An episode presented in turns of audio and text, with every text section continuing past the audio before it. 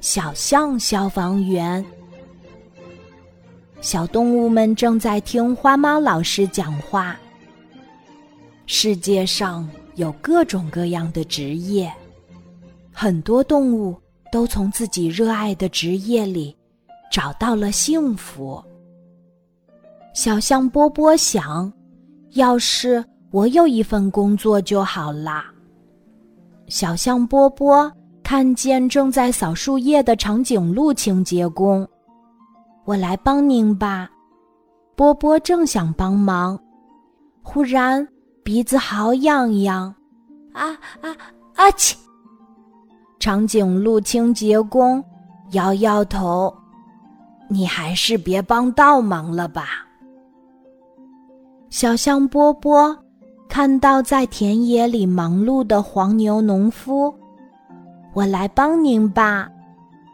小象波波正想走过去，可是他不小心踩到了田里的蔬菜。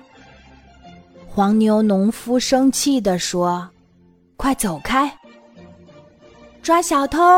抓小偷！”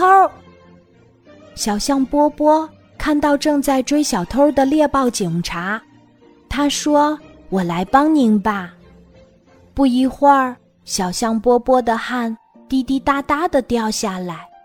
他还在继续跑着，可是猎豹警察早已经抓到了小偷。看来我也不适合当警察。小象波波有些沮丧。他走着走着，又看见了正在送包裹的袋鼠邮递员。我来帮助您吧。小象波波拿起一些包裹。走得摇摇晃晃的，包裹哗啦哗啦，全都散掉了。波波伤心地说：“我什么都做不好。”救火呀！快救火！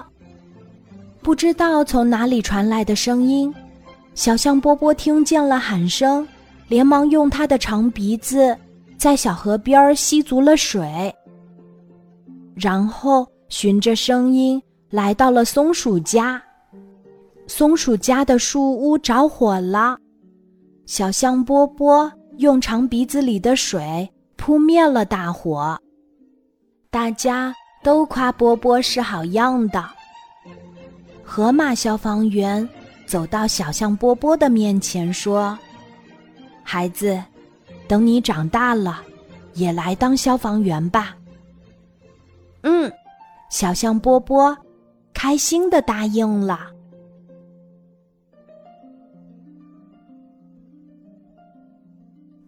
今天的故事就讲到这里，记得在喜马拉雅 APP 搜索“晚安妈妈”，每天晚上八点，我都会在喜马拉雅等你，小宝贝，睡吧，晚安。